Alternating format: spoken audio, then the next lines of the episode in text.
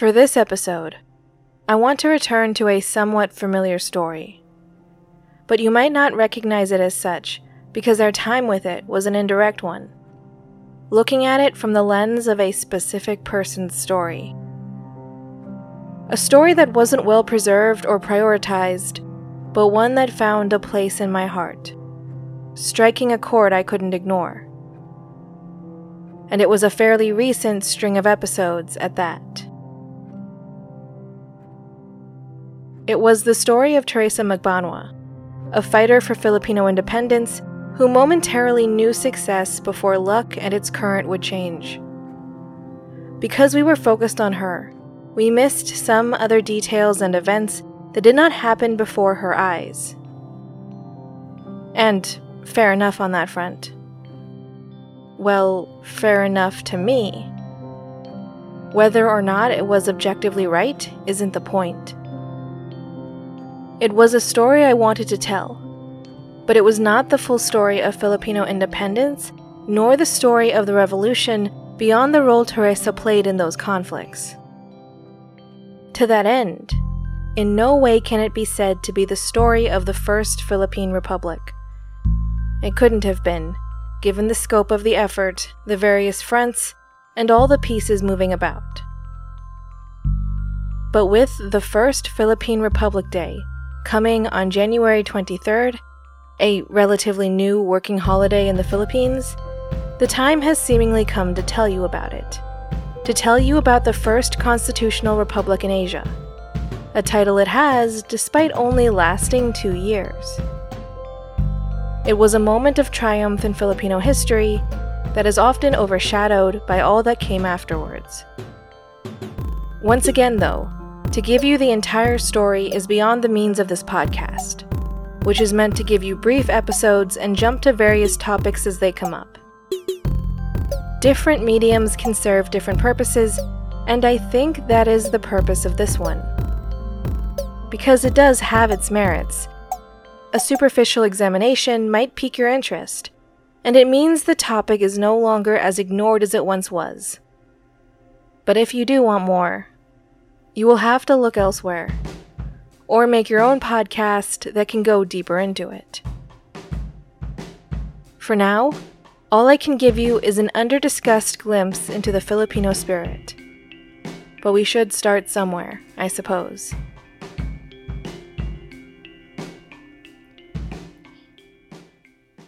To tell the story of what is popularly known as the Malolos Republic, we need to go back to the Philippine Revolution against the Spanish Empire. And despite what my previous episodes might have led you to believe, it wasn't a simple story. It wasn't an unabashed victory on behalf of the Filipino side. In fact, a key revolutionary leader by the name of Emilio Aguinaldo was actually forced into exile in Hong Kong when the war came to a perceived end in 1897. But when the tides changed in favor of the Philippines, however brief it might have been, the chance for independence was seized, which is what led to this small republic. But I'm getting ahead of myself a bit, because the aforementioned Emilio Aguinaldo is an important figure. Undoubtedly. He was the first and youngest president of the Philippines for his leadership under this particular republic, and was offered up as a potential national hero of the Philippines, a title that comes with a great deal of weight and significance. He was born the seventh of 8 children in Kawit, and much like Teresa Magbanua, he came from a somewhat comfortable background from what I could piece together. His father was the appointed municipal governor, and Emilio was able to attend college until an outbreak of cholera derailed his studies. You know, I've noticed something. Here we have yet another hero, without so humble of origins, but was willing to create a change despite the immense personal risk and current comfort. It's becoming a bit of a theme among Filipino heroes.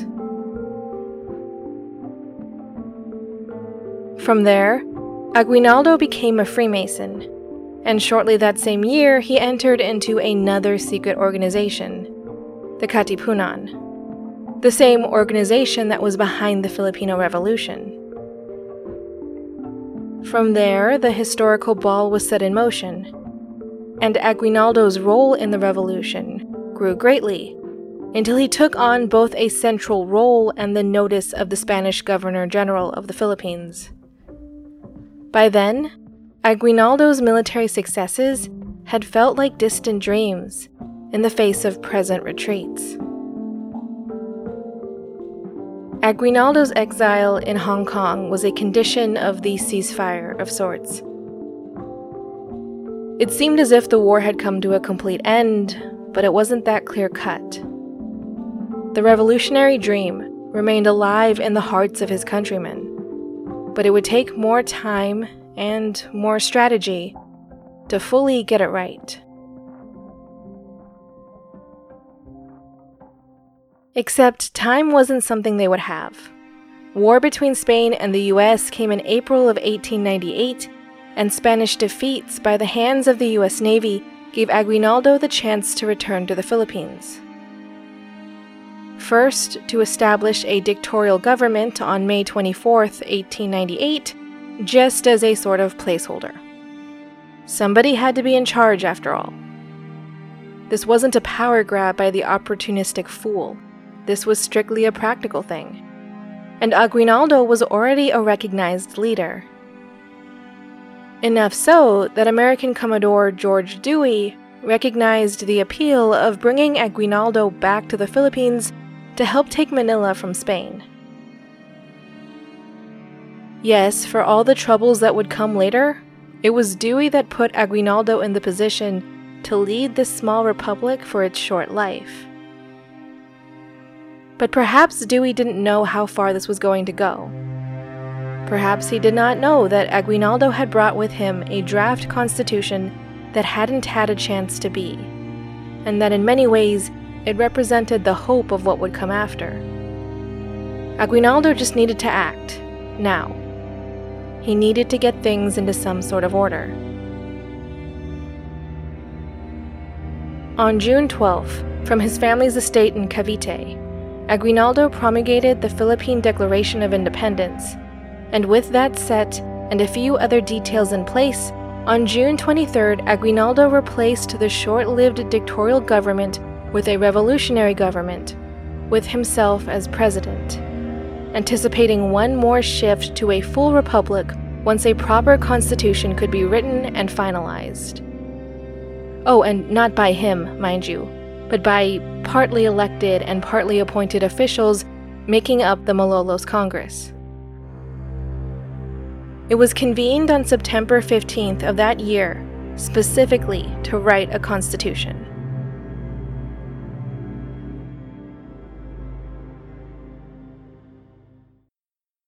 Now it brings me no joy to remind you that the 1898 Treaty of Paris was also this year, having been signed in December and eagerly acted upon.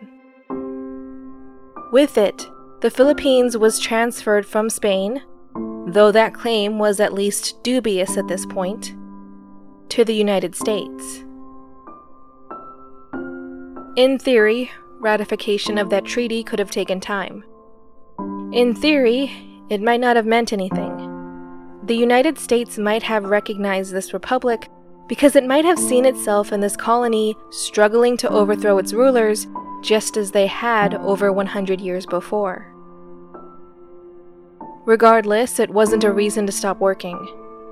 The Congress could plan for the worst and the best, as in they could fortify their defenses and prepare a new government.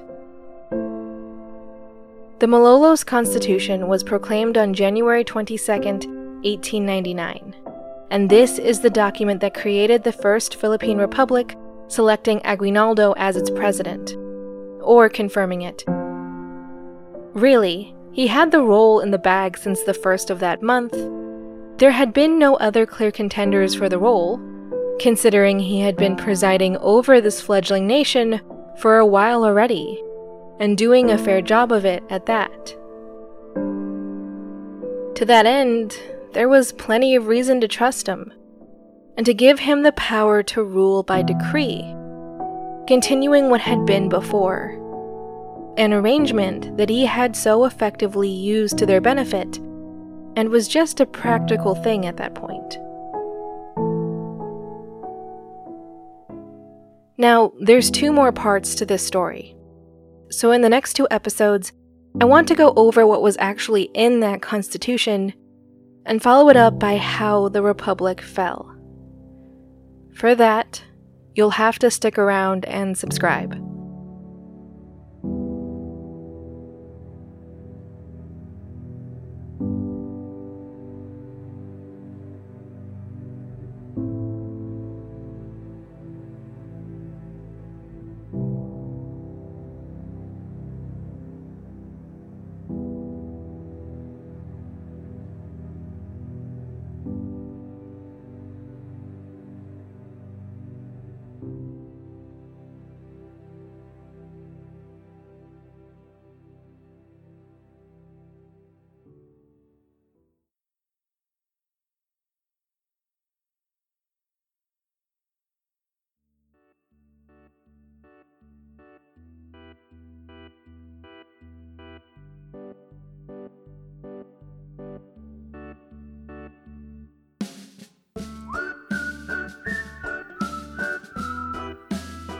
This has been a production of Miscellany Media Studios, with music licensed from the Sounds Like an Earful Music Supply.